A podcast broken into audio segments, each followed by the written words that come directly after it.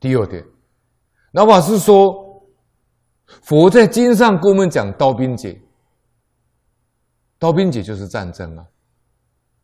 如果要世间没有刀兵劫，佛说了一句话：除非众生不吃肉，世间就没有刀兵劫了。这个话含义很深很深呐、啊。刀兵劫是怨恨累积而成的，怨恨从哪里来的？吃众生肉，他不是甘心情愿的给你吃。真的是弱肉强食，那个肉走他心里的怨恨，永远不能够消除。佛告诉我们，一切众生在六道里里面是流转的，于是就产生报应，冤冤相报，没完没了。这个只有佛讲的透彻。虽然佛讲的这么透彻，但是佛他们的四家子也是因为冤冤相报被灭掉的。佛要救也没有办法。佛陀他们的四家族是被佛陀的护法，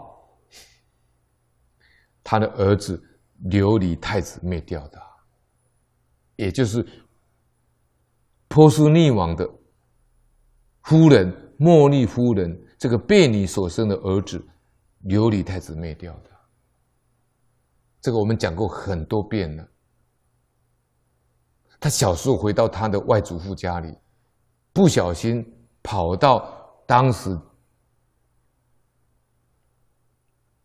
啊佛陀他的祖国那边盖了一个佛陀纪念馆，被这些馆方的管理人员羞辱，是说他是婢女之子所生的小孩，不能够践踏这个圣地。他从此种下要报仇的这个念头。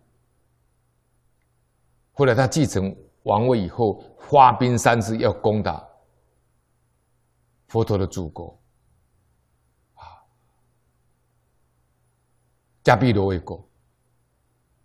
迦毗罗卫国就是净饭王佛陀他们父王，三次都被佛陀挡下来。